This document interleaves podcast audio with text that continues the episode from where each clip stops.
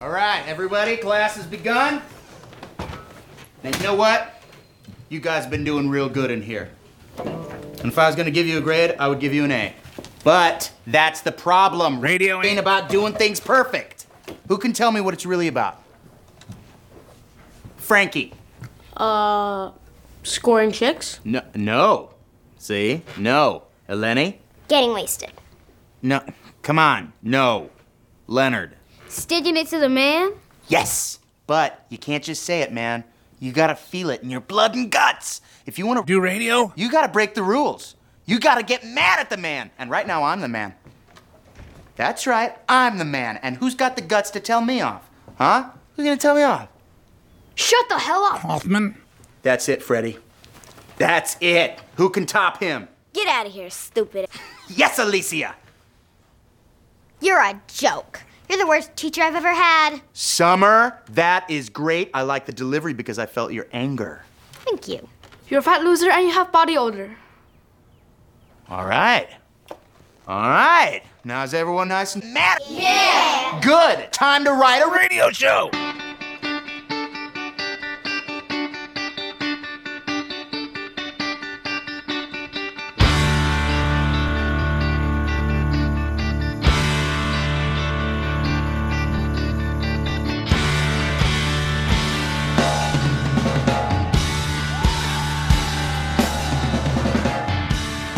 Everybody!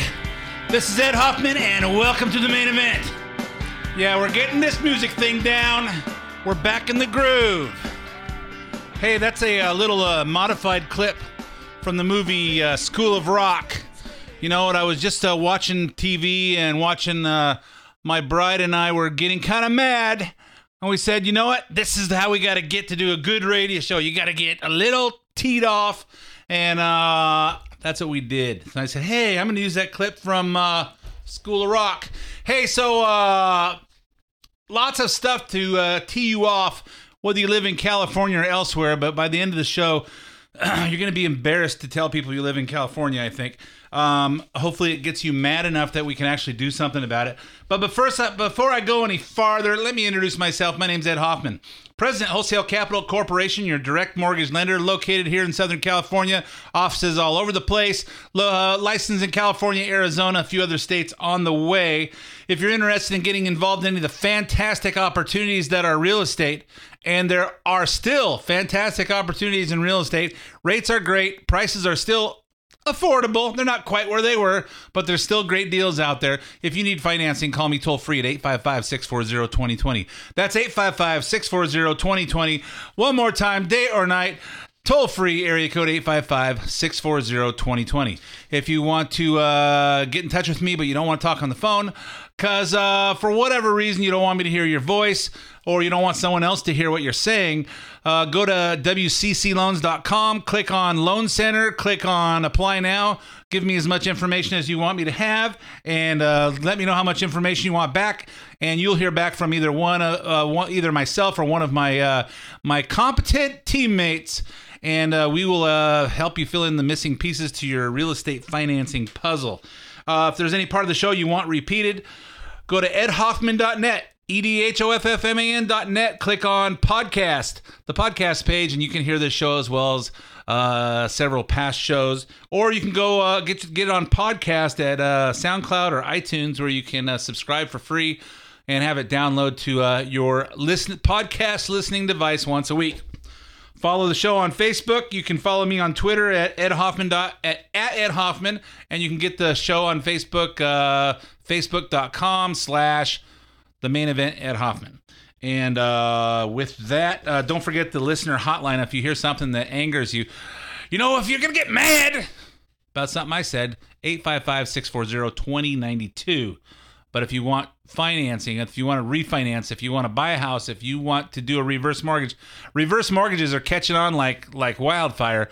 Uh, I guess there's a bunch of us baby boomers that uh, you know. I used to do uh, life insurance before I got into mortgages uh, many years ago, and uh, we used to talk about this theory called the theory of decreasing res- responsibility.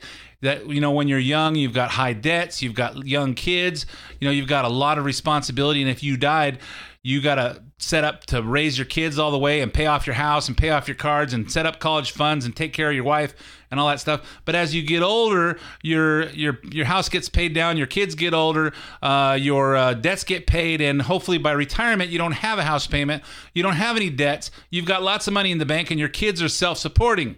So that's the concept. But today we've got a lot of us at uh, retirement.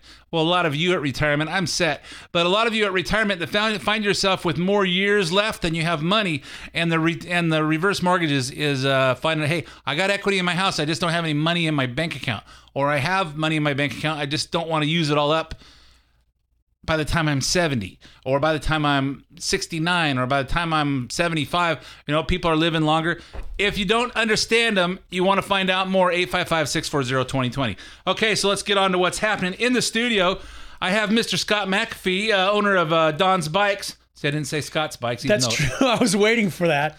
owner of Don's Bikes in Redlands and Rialto, one of the top 100 bike shops in the country, rated by the bike shop people. And uh, Scotty, uh, welcome to welcome to the main event. Ed, as always, it's great to be back in the house. And for the next two weeks, Scotty, you're going to be soloing because uh, I'll be with uh, with Don floating around uh, somewhere between San Pedro and see next week I'll be somewhere close to the Panama Canal, and uh, the following week I think I'll be in uh, probably Aruba or Colombia. And uh, we're gonna go on a 15 day cruise, and we're gonna be having some fun, Awesome. and uh, hopefully not looking at my phone. No, don't look at your phone, Ed. I'll hold down the fort. Just uh, have a good time. And uh, you just represent. This will be like the fifth day in ten years that I haven't recorded my own show. That's right. And uh, fifth, maybe six. Okay. Maybe six. So uh, you are the uh, recipient of that. Absence Look forward to it. Ed. Okay, we're gonna have some fun. So let's talk about what happened this this uh, this week. Uh, Trump made a speech at the UN at the UN on uh, Tuesday in front of the General Assembly for the first time. Portion of that speech getting the most media coverage for his remarks on North Korea. Uh, the president started out by describing some of North Korea's recent atrocities, like starvation deaths of his own people and what happened to the American college student Otto Warmbier. Uh, and for those who don't remember, they killed him. They sent him home uh, just about dead, and he died uh, about a week later. Then he gave a statement about how the U.S. will handle Kim Jong Un's nuclear threat. The United States has great strength and patience, but if it is forced to defend itself or its allies, we will have no choice but to totally destroy North Korea. Rocket Man is on a suicide mission for himself and for his regime. The United States is ready, willing, and able, but hopefully this will not be necessary. What what more could he say? Straight to straightforward. He could have said, "I'm a I'm a wimp." Like all the rest of the presidents in the last 25 years, uh, I've got no. Well, I don't know if it's 25. Well, Reagan wasn't, but all the everybody since the since uh, Bush Senior. Well, Bush, you know what? He could have said, "I'm a wimp," but he didn't. Right. My guess is that the UN has never heard a speech like this before. For me as a conservative, it was a virtual smorgasbord of fun things to listen to and things to cheer about. It's almost hard to pick out what was the best. Certainly, that's one of the top 10 comments that he made was regarding North Korea. I thought it was. I thought it was phenomenal. I thought- Yeah. You know what? You listen. You listen to Obama say stuff, you listen to everybody say stuff, and you know the UN. It's like, what is this group of people? It's you know, no matter what you say, if you talk the truth, you're gonna you're gonna anger somebody in that audience. And just like when he spoke in, uh, was it Saudi Arabia in front of all the the leaders of 40 or 50 uh, Muslim nations, you know, hey, you know what? There's no filter. There's no filter needed. You need to tell them like it is. Don't assume that they get subtle hints. You're really angering me. You know, it's it's really not pleasant to know that you guys are killing people and threatening us with nuclear bombs. And uh, uh, apparently, the uh, the media didn't see it the way you and I did. Let's play uh, what uh, the the media's outrage. President Trump spoke to the world today, and for anybody wondering whether he would borrow from recent tweets, make dire threats to North Korea, echo some of the name calling of the campaign, or restate the America First platform he campaigned and won on, you can rest easy. That's what he did. The United States is the closest it has been to nuclear war since the Cuban Missile Crisis in 1962. But in 1962, no one was worried about the mental stability of the President of the United States. No one was worried about the President's reckless impulsiveness. If you read the President's words, he said the conditions for totally destroying North Korea would be a force to defend ourselves and our allies. You could read that possibly to even open up uh, a justification for preventive war against North Korea. Uh, that is a pro- potential justification, but the words totally destroying a, a nation of 25 million people, uh, that borders on the threat of committing a war crime. Why does he have to be so provocative all the That's time? why he was We're elected. talking about Yeah. annihilating millions of people. Yeah. This is not baby stuff. This is a guy This who is was, all- who was leading The Apprentice, as now is talking about nuclear war. I can't take it. Look, this wasn't a speech. This was a sermon. And he wasn't a president, he was a preacher up there, giving his dark world view uh, about threats and conflict. It's amazing how people are are are criticizing and you know we're we're we're questioning the president's mental stability. It's not him, it's Kim Jong Un. Yeah, I didn't hear any criticism of North Korea there, and it does give me a painful reminder of why I don't ever watch The View. Not that I have time because I'm at work, but I mean, listening to Joy Behar, it's like listening to you know nails on a chalkboard. There's almost so much stupidity there, and it's almost hard to know where to respond. But but you're right. Where's the criticism of where this conflict is originating from, which is North Korea? Yeah, and if when you think about it, you know, last week I saw the movie American Assassin, and there's a scene at the end where a nuclear bomb actually goes off underwater, not real deep, but underwater, and I don't know how true to life it is. I'm assuming it's probably uh, they probably uh, lowered it down from what would really happen. But you know what? The impact of a, of a nuclear weapon. People forget what happened in 1945. And you guys should all go see American Assassin and we'll just watch that last thing and say, imagine if that happened on on land. And and that on land what would happen and who knows they didn't nobody's dealing with what happens to the nuclear fallout when it's underwater. I assume it goes up in the air still. But uh you know what? This guy's threatening us with that. Hey, let's wait. Let's not be so provocative. Who's being pro- provocative? He's the guy shooting off rockets every right over the top of Japan. Well, exactly. And you know, normally I'm I'm really against regime change because we've seen some really bad examples of where we have gone into areas, for example, Iraq and Libya and Egypt, and done and assisted with regime change, and it's only come back to bite us in the butt. But I think this is probably one exception because just based upon the the, the documentaries I've seen, the information that comes out of people that have left that country, just little snippets of media that can actually get out to the outside world, I don't think it could get any worse than what they have right now. Ex- except for they'll probably a lot of them will melt down. Well, yeah, I, I guess, but the only thing is, it's like I, I think we have no choice but to take this guy out. Yeah, it's a it's a question of if people are going to die, we want them to die in North Korea as opposed to America. Millions of people are going to die. Yeah, there or here. Well, I I mean, I have a, maybe a thought of what where's this. Do you have a prediction of what's going to happen next?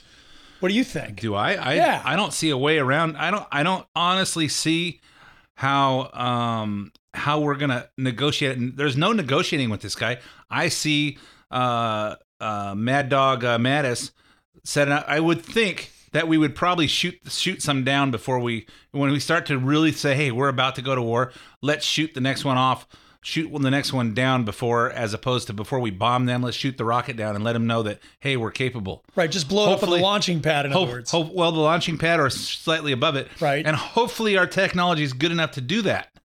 right, But we don't know for sure. right. No, Reagan wanted to create Star Wars, which would have put a uh, satellites up around, and the, and if something something went off, it would pick them off, and everybody thought he's just a warmonger, and he's you know, hey, he was setting us up to be safe. Right. No, definitely. I'll quote Joey Jones, who's uh, been on my show many times. We don't decide when we go to war; our enemies do. We don't. We haven't waged war with anybody. We only we only react to them. So because we're a force for good. Um, and Trump announced Thursday uh, on in an executive order. Well, he signed an executive order. No, he had just announced it. I don't know if he signed it or not. Uh, Thursday, an executive order that cracks down on anyone who does business with North North Korea, South Korea, and Japan are supporting this. I heard also China this morning had said uh, China wasn't going to uh, do business with them. That Problem is, this guy doesn't seem to care about any of this stuff. I don't know how they're going to survive if nobody does business No, with them. they're barely surviving now. I mean, you got people dying of starvation. The economy's in shambles. And by the way, if you ever want to see a contrast between socialism and capitalism, look no further than the difference between South Korea and North Korea. It is stark. Um, I mean, when you look at the average income of a North Korean, which I think the average is like thirty bucks a month. Um, I, I mean, it's it's just it's an absolute disaster, absolute disaster. Um, and and the other issue too that was kind of brought up is it's not like you know East and West Berlin where people could you know if that wall comes down, people can integrate. There's concerns that the people of North Korea have been under this kind of domination for so long, they're going to have a really hard time dealing with the real world. so should we go in there and help them? I don't know. It's it's a it's a think- daunting task. I think South Korea and China and Japan could do that. Well, if they wanted to, I mean, China's been part of the problem, obviously, all along. So, are they going to help, and to what extent will they? Uh, I don't It's- know. It's kind of like we've been part of the problem for uh, for the poor people. We just keep giving them free stuff, and we and we train them to to be crippled and dependent, but they don't see it. Right. Well, and, and certainly part of the problem for this whole mess is Clinton's Clinton's decision to basically do a, a nuclear deal with uh, with North Korea, just like what we did with Iran. How stupid is that? Giving them money, where'd the money go? Towards the nuclear program, right? Exactly. You- bribing bad people to not do bad things doesn't work. Yeah, I was uh, I was told a long time ago you can't get a good deal from a bad guy.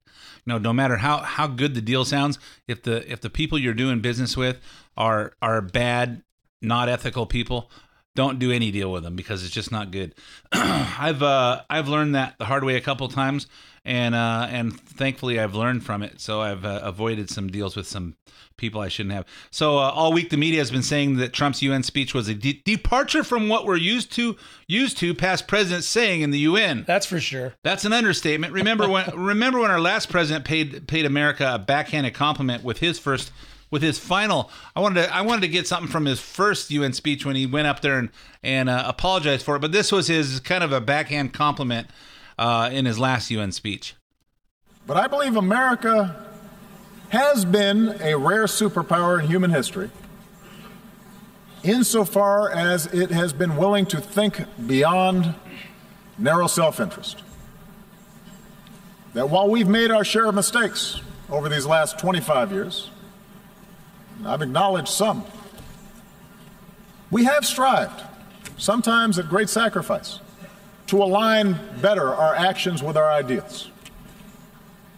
And as a consequence, I believe we have been a force for good. He sounds so so sincere when he says that. So so proud to be an American. Not right. I just want to know what mistakes is he talking about? Is he talking about some of his own mistakes, like the Iranian nuclear deal? Oh no, he he was He's not talking about his own mistakes. He fundamentally uh, transformed America. Mm, that he did. So people are people are people are blind. People are blind. You know what, people? You guys listen listen to the media and you take it at face value. I hope you guys listen to what I say and go, uh, is he telling the truth? Uh, Do I believe in what he's saying? And I hope you do that with everybody else you hear on the radio and everybody else you see on TV, because you know some of you don't don't ever think. And I maybe it's not some of you, but some people that some most people in California don't listen, don't think. They listen to it and go, "Oh, okay, that must be fact. They said it on TV. It must be a fact." Well, she's Hillary Clinton. She was married to the president. She wouldn't lie. Director Comey, James Comey, he wouldn't lie. Yeah, right. We're finding out that's not right. So, uh, speaking of Obama at the UN, uh, President Trump also spoke out against the deal Obama made with Iran, since you just brought it up.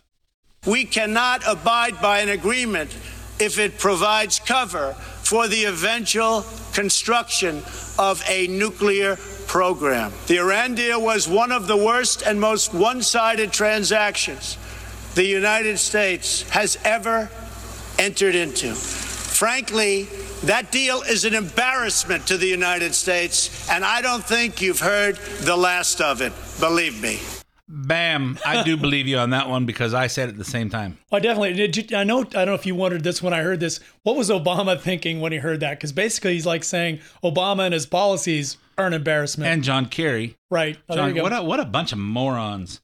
Morons. They're gone now, Ed. Exactly. Thank God. Yep. Hey, so here's a here's a guy who uh, is uh, universally respected uh, across the world, and and I love his opinion. Benjamin Netanyahu, Prime Minister of uh, Israel, who lives who lives in a little small country in the middle of of uh, Muslim world in the Middle East. East, everybody around him wants to kill him and uh, kill him. I mean, the whole country.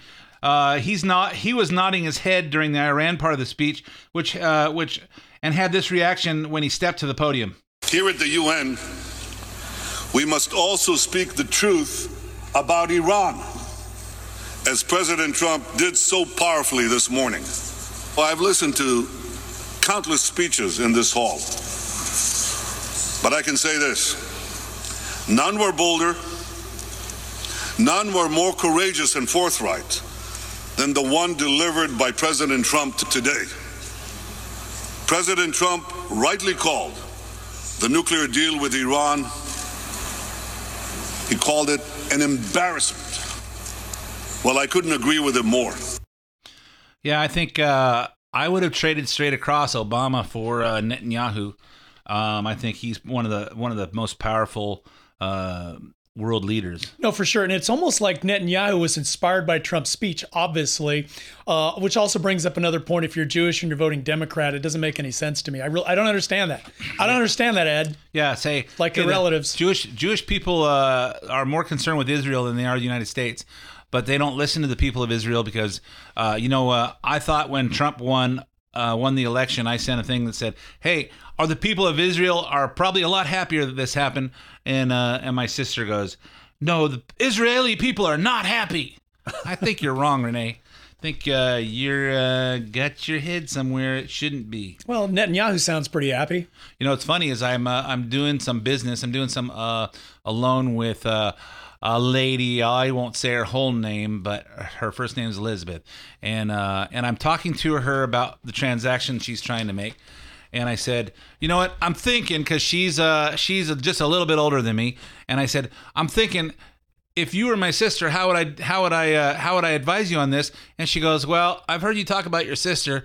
Uh, I'm not sure if that's a good thing." I said, "Nah, I've got two sisters. I've got Lori who lives in La Mirada and she's Republican. I got Renee who lives in in um, Wales, North Wales, which is right out of P- Pennsylvania, and she's a she's a uh, mil- militant uh, Democrat. Um, I'm talking about what I'd do for Renee. I mean, what I would do for Lori. Renee uh, Renee wouldn't listen to me anyway." although her husband was they were out, they were out here went to the river with us and we stopped at one of the houses that I was uh I bought bought at a fire sale and rehabbed it and put renters in and I and I showed him I said hey just stop by one of my projects and I walked him through the house and uh, we stopped for gas and Mark walked up to me and Mark's not a social person he's got a PhD and he does cancer research and he's not really a conversationalist very much but he comes up to me he goes he goes I'd love to do some of that stuff, but your sister won't let us take money out of out of uh, the the from the American Express guy. So she owns the pants in the family. Um, apparently, apparently. Pity. I'm not sure how they had three kids. I'm not really sure. So uh, one more part of President's UN speech was worth noting: uh, how we should handle the Syrian refugee crisis. For the cost of resettling one refugee in the United States, we can assist more than 10 in their home region. Out of the goodness of our hearts, we offer financial assistance to hosting countries in the region, and we support recent agreements of the G20 nations that will seek to host refugees as close to their home countries as possible. This is the safe, responsible, and humanitarian approach. You know, I thought about this this morning. I said, you know what? If Canada was going through a, a weird thing, they had refugees. Would we want to send them to India? Hey, let's take care of the refugees. Would would we say, hey, India's going to take this many, and Switzerland's going to take this many, and Germany's going to take this many, or would they just come to the United States? Well, that's a good question. I mean, but it's certainly this is a great point. Is that it is number one far more cost effective to keep people in their or at least close to their their homeland than it is to transport them to Europe or to the United States and have them become dependents of those governments for the rest of their lives. Uh, the interesting statistic I came across: the amount of immigrants, or I'm sorry, these these refugees that are pouring into Europe, it's like they have about a two to three percent employment rate. So only about 2 to 3% of them are actually getting jobs when they arrive in these countries. So what does that mean for the rest of the 95 to 98%? That means they're government dependents like forever because they're not going back. They're not going back. So uh, you know, number one, economic. Number two, the cultures are vastly different, and that's what Europe is experiencing right now. Is, is a war of cultures, and and for a bit of news that I've seen about it, it's not going very well. It's not going very well at all. Uh, interestingly enough, Poland, the one country that refuses to take refugees, has had zero terrorist attacks over the last six months, or actually last several years since it's been going on. Exactly, exactly. We're going to talk more about culture and uh, one more thing that uh, that Trump said at the UN, but we're out of time for part one. So stay tuned for five minutes of traffic, weather, and commercials, and we'll be right back with part two of the main event. Don't go away.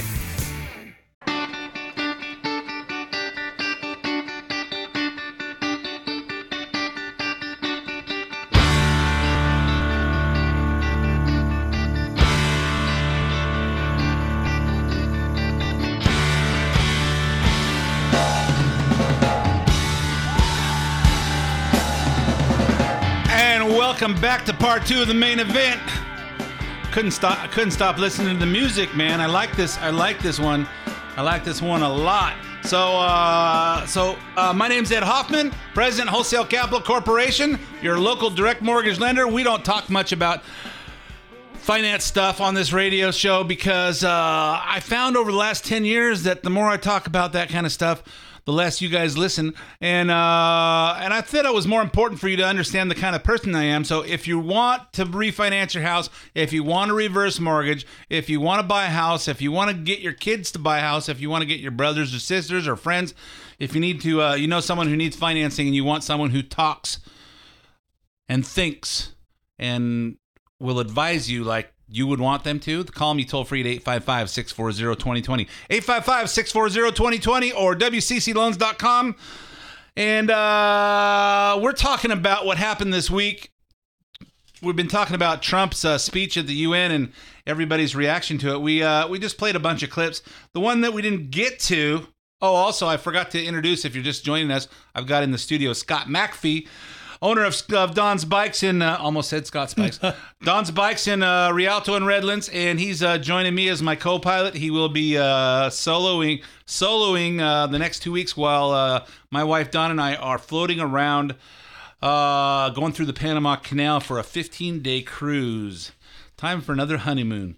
So, uh, but you know, we were uh, we were talking we were talking about this, and we pulled out a clip that uh, even wasn't on our roster of notes here, and this is what uh, what Trump said about Venezuela.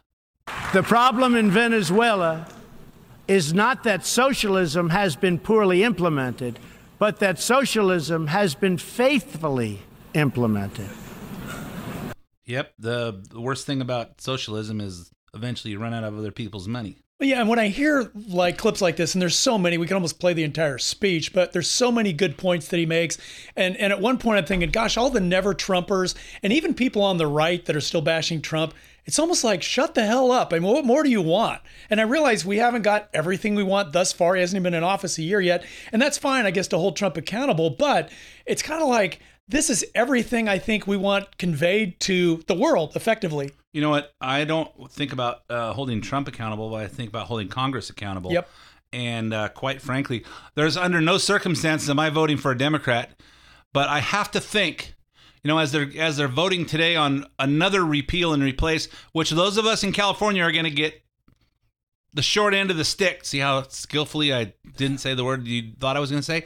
We're going to get the short end of the stick in California because uh, the people that run California are idiots. And we're just going to get, we're going to get the short end of the stick, man. I keep stopping myself from saying what you guys are thinking I'm, I'm going to say. But it's not going to be good if they just give all that federal federal money to to uh, Sacramento. He's going to give it to the illegal aliens. And you know what? Here's another thing. You know what? This is this is what I can't understand. Since Obamacare came in, mine and Don's uh, what my company pays to insure us, and we have a PPO with uh, we're Blue Shield now. We were nine hundred dollars a month for the two of us a few years ago when it started. Today we're over two thousand, and we just got our our our uh, prices for next year, and we went up. Blue Shield went up twenty four percent. Oh, ouch! Another twenty four percent.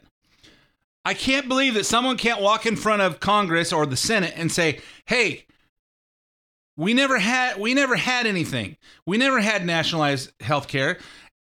Other presidents tried to do it, including the first lady Hillary Clinton herself couldn't get it passed. The only way they got it passed was Nancy Pelosi saying, "You've got to pass the bill so you can see what's in it." And uh, you know, so nobody read the whole thing, and they just stupidly voted for it. No Republicans voted for it, and you, I can't believe that 187, 187 senators or uh, 48 or 187 Congress uh, representatives or uh, 48 uh, Democrat senators that there's not seven of them that that can say, you know what, you're right. This really isn't working out. We should repeal. If we can't come up with a replacement, let's repeal it and start over. It gives us a year to come up with something. If we can't come up with something, you know, if we got to keep the Medicare expanded a little bit, or come up with a a, uh, a pool for people that aren't aren't uh, aren't insured that really need it, um, let's do that.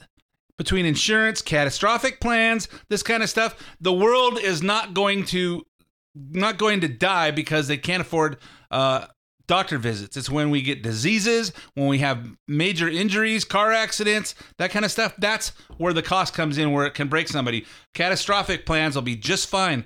I can't believe you can't convince a few Democrats in the. In, there's got to be out of 48 Democrat senators, there's got to be seven that have that have a brain in their head you know the funny thing you actually inadvertently just made me feel good because i got my rate because i pay for i have 20 employees and cover their health care as well for full-time employees and uh, mine only went up 10% i thought that was outrageous but actually talking to you i feel pretty damn good. Are you you have kaiser? No no i have uh, it's health net because we have we have Kaiser and Blue Shield, and I'm sure maybe we'll look into HealthNet because we look in, we shop it every year. yeah shop it man. But Kaiser didn't go up that much.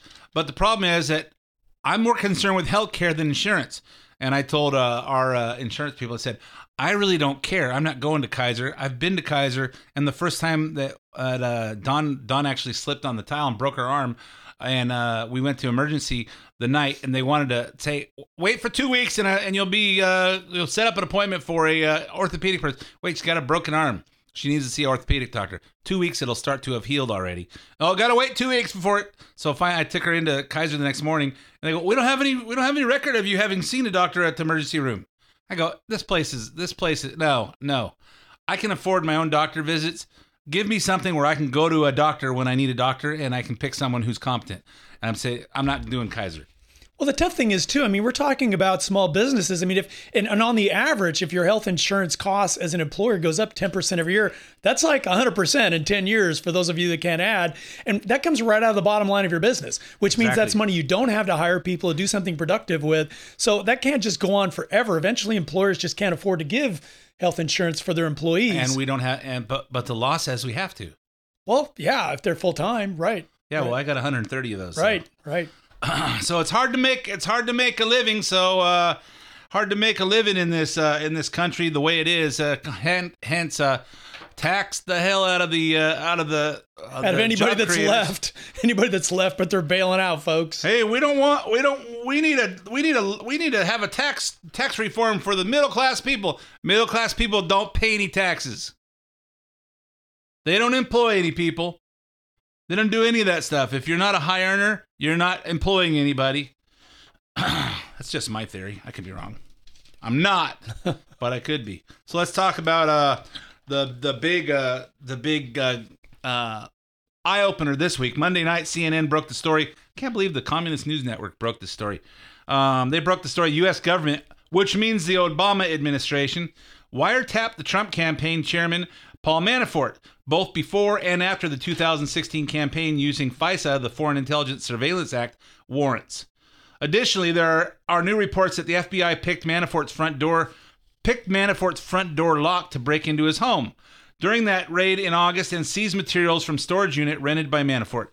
Here's CNN's justice correspondent Evan Perez, who broke the story. Uh, This is an extraordinary step for the FBI to do surveillance on a high ranking campaign official. And of course, Manafort is now at the center of the Russia meddling investigation. Uh, We're told that there are inter- intercepted communications that raise concerns about whether Manafort was encouraging the Russians to help with the campaign. Now, other sources told us that this intelligence was not conclusive enough. Now, Robert, uh, Special Counsel Robert Mueller's team has been provided all of these communications, Aaron. So, Evan, when you say encouraging, Manafort encouraging Russians to help with the campaign, obviously uh, the weight of everything is on that word encouraging. What do you mean by it? Right. There's, there's a lot we don't know about exactly what was said. And by the way, this is beyond just wiretaps. It's also surveillance of all kinds, including searches uh, that, that the FBI is authorized to do. But we're told that the FBI has communications between suspected Russian operatives relaying what they claimed were discussions with Manafort, as well as communications involving Manafort. Notice how they're not even talking about the fact that they wiretapped a private citizen. Uh, does that make any? No, all they're talking about. What did they find? They find anything about the Russians? They find anything about this? What did What did he do? They can ah, ah they, hey, you know what? If they can do it to him, they can do it to you. Exactly. I mean, it's like they're trying to find something when there's nothing there. The real crime, the real crime here, as far as we know, and this has been going on for months now, the real crime here is not that Russia had anything to do with our election results. That's not the real the real crime, and I assume they have to have warrants to go after uh, Manafort and dig to break into his house, take his stuff. Warrants based upon what?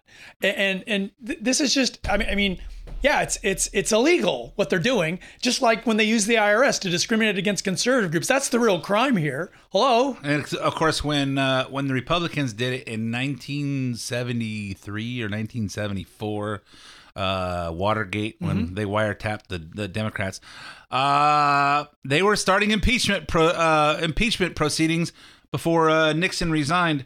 I don't know that was a long time ago. Most of you guys don't remember that. So it's not known whether Trump himself was wrapped up in those wiretaps, but it is known that Manafort was living in the Trump Tower apartment during that campaign, and uh, so that makes President's tweets from earlier this year a lot more plausible. Remember these tweets back from March? Trump uh, put.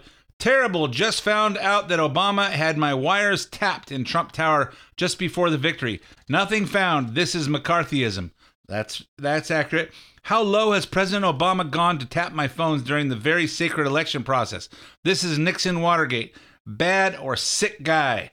Uh, you know, back then some conservatives weren't too sure that there was any any merit to Trump's wiretapping claims. Here's Tucker Carlson press, pressing president, uh, pressing the president for evidence back in March. So on March 4th, 6:35 in the morning, you're down in Florida and you tweet the former administration wiretapped me, surveilled me at Trump Tower during the last election. Um, how did you find out? You said I just found out. How well, did you learn that? I've been reading about things. I read in, I think it was January 20th, a New York Times article where they were talking about wiretapping.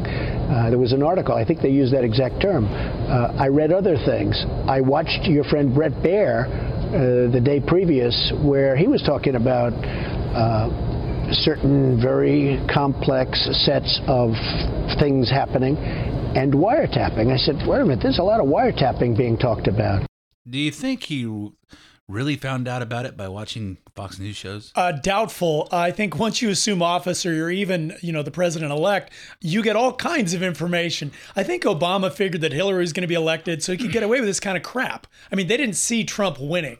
So they figured that the idea of, of tapping uh, Trump's operatives, Trump's campaign people, they figured they were going to get away with it because certainly Hillary wasn't going to pursue any investigation into this. Yep, Obama's a scumbag, and it's coming out loud and clear. And I hope someone, I so hope someone has has the uh, guts to go after uh, Obama on top for all the crimes that he committed, and he's not allowed to. Well, he's not president; he can't pardon himself anymore. And how about uh, and Hillary Clinton, as well as Eric Holder, as well as uh, Susan Rice. Susan Rice, and Hillary Clinton, and uh, you know James Comey.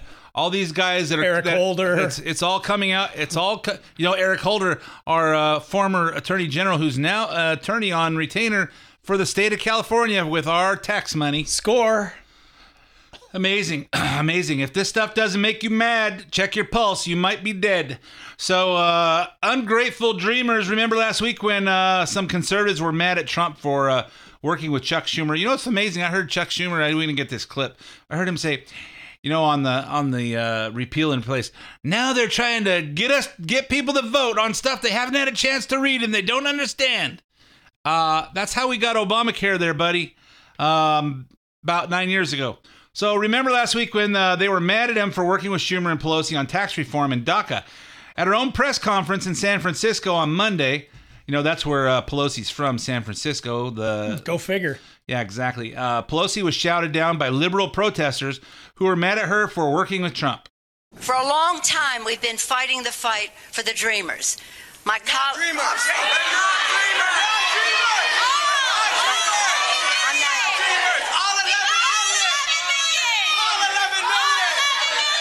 Do you want to? Do you want to hear an answer, or do you just want to shout?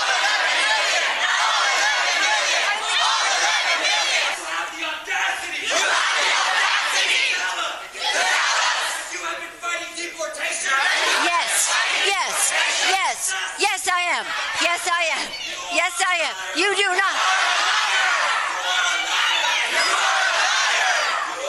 You don't know what you're talking about. You are a liar. By the way, all I- 11 million. I want to confess, I was the one leading the "You Are a Liar" chant. I know. I was, I was, I was working, so I didn't get a chance to. But I, I could tell, I could hear your voice in there. Nice. Yeah. The only thing I could say, you, you almost have to see the visual of this because there's plastic face Pelosi, you know, trying to calm down this crowd. It's just so funny. I mean, the only thing that could have made this any better is if somebody would have thrown a shoe at her. you know, That would be good. that would have been hilarious. That would be good. But now, now even now, you know what? How how uh, if you watch uh, Dinesh D'Souza's movie uh, uh, Hillary's America, or you read his book uh, Stealing America, or his new book, uh, what's his new book called? Uh, I can't can't even think of it, but it's about similar to Hillary's America, except for instead of races, he's talking about uh, anti-fascism. Mhm. And you know, we had uh, Dinesh on the show about three weeks ago. Um, if you read that, you read that, you realize that the Democrats changed their tune to get minorities on their side, and now finally, minorities maybe they maybe they distributed to the dreamers, to the uh, illegal aliens, to the uh, to the uh, to the to the uh, all the minorities a copy, a free copy. You know, I don't think they'd go paid to see this, but you know, I guess if you give me a free DVD, man, I'll watch it. you know the funny thing about all of this it's almost like the left has created this monster and now the monster is is eating its own you know what i mean Yep, I do. so then Tucker Carlson has dreamer named Ivan Ceja uh, on his show uh, this week to comment. First question Why the hostility and lack of gratitude from the people who are benefiting so much from the United States? I, b- I believe that undocumented immigrants, DACA recipients, are simply reacting uh, to what's continued being continuing to being done over years, and that is they're talking about us, but they're not talking with us. They are not including us in the conversations, and this is something that's going to be addressed. Both parties will be held accountable. Uh, people uh, have something to refer to, records, uh, to ind- indicate how promising these agreements can be, and that's voting record. We're going to be holding people on both sides of the party who at some point may have voted against us, and that's all we have. That's the only premise we have. Whoa, whoa, for whoa, how wait, we will hold on, hold on, hold on, wait, future. slow, slow, slow down. You're issuing a threat, and I want to understand what that threat means. You're saying is an illegal here is not you're not a U.S. citizen. You're saying you and other non-U.S. citizens are going to hold U.S. citizens accountable for not being nice enough to non-U.S. citizens. Is that what you're saying? Yeah, exactly. How are you going to hold both parties accountable if you can't vote? Yeah. Hello, everybody. Voter fraud. That's because they know something we don't know. They're voting. you, you are not entitled to representation and it's it's kind of hilarious because even the whole entitlement mentality which we see certainly pervasive amongst millennials in this current uh, current state uh, even even the illegal aliens have this entitlement mentality how funny is Yeah, that they- They're entitled. They're hey, you know the only reason I'm on TV is because I'm not a legal citizen. but hey, we're gonna hold you accountable because we're. But let me just play the next clip. What I'm saying is that these elected officials are there to represent all constituents, including undocumented immigrants that live in these communities. And although we do not vote them in directly, we do take great part in our community and also ask to be represented. We are paying taxes, we are contributing to the community, and we just ask for representation. They pay taxes? Um, they do not. I mean, the very fact that if you're illegal and you're being hired, uh, you do not pay income tax, which is the reason why illegal aliens have been encouraged to come in in the first place, so that employers can dodge the whole system, pay people far below prevailing wages, and, and not pay not pay health care, not pay Social Security, not pay all the other crapola that you and I have to pay every payroll period. And uh, what's amazing is uh, I pay 52% between uh, 39.6% uh, federal and 13.3% state. And that doesn't count sales tax, that doesn't count property tax, that doesn't count all the other taxes and uh, fees, gas tax, all that other tax. By the time you get done, 70% of every dollar that I, I make has to go back to taxes. These guys pay sales tax. What else? They don't have houses because they can't have they can't have houses. So they're not paying property tax. What else are they paying? You're paying taxes. Well, what's not discussed also is the net drain to our economy. In other words, in terms of healthcare, in terms of incarceration, in terms of education, how, mu- how many billions of dollars does that cost? We're getting there. Yep. Let's play the next clip. We want to be protected. We want to have relief that includes our parents, our brothers, our uncles who don't fit the typical dreamer narrative per se. But why do you have a right to demand anything? I mean, if I sh- and by the way, let me just be really clear for the fifth time. I'm sympathetic to a lot of the DACA people because they didn't choose to come here illegally. But it, I'm more sympathetic to American citizens because I am one, and I have something in common with them because they're Americans too. And so I don't understand on what grounds you make these demands. If I show up in someone else's country and say, you know what, I demand to have a voice in the political system here, I demand benefits, I demand respect, they'd say, buzz off, pal, leave. Like, you have no position from which to demand those things. You know what I got out of that? Hey, buzz off is another good word we can use on the radio. Okay, so we're allowed to use that word. Exactly. But you know, he says, hey, what about our parents and our aunts and our uncles? Guess what? That's one of the problems that we have here. We, you know, immigration department uh, approves one person to come into this country, and then they get to uh, extend automatically they get to bring their extended family, their aunts, their uncles, their cousins, their kids, their parents, everybody, and say, you know what? That's why our country is so so massively screwed up. Yeah, and it's kind of like where's the end of that extended family? They could have like a hundred family members that that pours Well, I got to have my sister and my sister's uh, husband.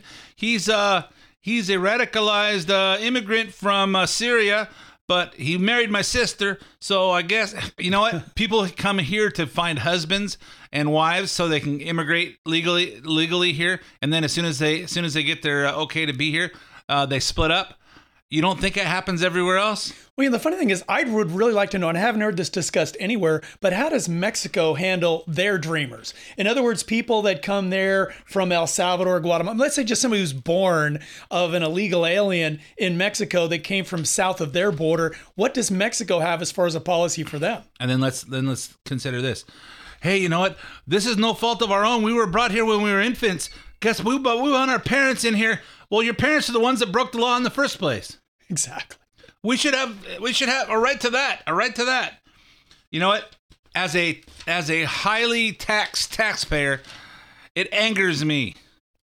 I want to tell them to buzz off.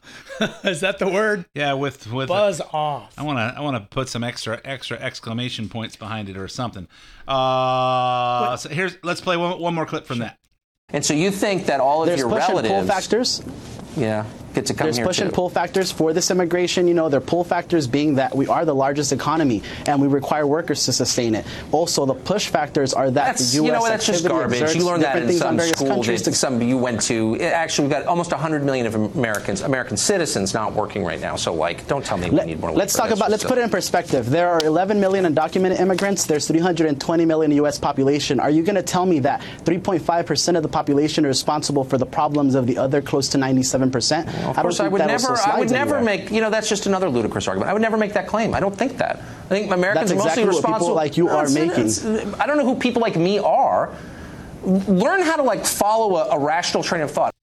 Yeah, I don't know. Uh, first of all, 11 million Americans, 11 million, uh, 11 million undocumented uh, immigrants. I think it uh, was 11 million in 1995. I think there's 11 million in San Bernardino alone, I actually. would, I would think. Well, and one interesting statistic, by the way, uh, regarding the net loss, uh, roughly about a third of federal prison inmates are illegal aliens. Uh, okay. But they're only like three percent of the of the. Of course, they're probably bigger than that. But um, you know what? You know what's funny is is when you go to other countries. If you've been to uh, Ensenada Mhm. or any place in Mexico, or you've been to other countries, you find out that they have different cultures. So we used to bring people in this country to to melt into our culture. Now we say, "Hey, bring your culture over here." Well, in America, it's not right to kill people. It's not okay to rape little girls. It's not okay to do any of that stuff. They come from other countries where that might be not so not so fiercely frowned upon. And it and it amazes me that people are going, "Hey, bring these people in. They're people too." We don't know what we're bringing in here. No, ex- exactly. And, and my father in law immigrated to this country from Mexico legally. He went through the system. He had to go through history classes. He had to have a job for him. You didn't just walk over here and squat. That that wasn't going to happen. And there's a reason why he left Mexico, obviously, because there is more opportunities here. But he came here to become an American. He learned English. Hello, I've had to learn Spanish because in my business I'm getting more and more people coming in that only speak Spanish and they don't seem to even want to try to learn English. Hey, I'm gonna be. We're gonna be in Mexico, and then next week sometime. I know the. I know enough. Mex, I know enough Spanish to get me by. Más cerveza, por favor, is good enough for me. Very good. So, uh, hey, you know what? Uh, we only have a few seconds left. right. Have you noticed this ancestry.com? Oh man, I thought I was I thought I was German. I had my lederhosen and everything. Then I found out I was I was uh, Swiss or uh, or whatever or Scottish. So I traded my lederhosen for for kilt. You're American. What the hell? Absolutely. Hey, we're out of time for uh, this episode of uh, the main event. Next week and the week after, you'll have Scott all to yourself. It's going to be good. All right. Thanks for listening. My name's Ed Hoffman, and I'll be back again with you in three weeks. The content of this program is not intended to be legal advice. The views expressed are those of Ed Hoffman and his invited guests and do not necessarily reflect the views or policies of Wholesale Capital Corporation. WCC is licensed by the California Bureau of Real Estate Broker License number 01147747 and California Finance Lenders License number 603K610. Also licensed in Arizona by the Arizona Department of Financial Institutions. MB number 096199.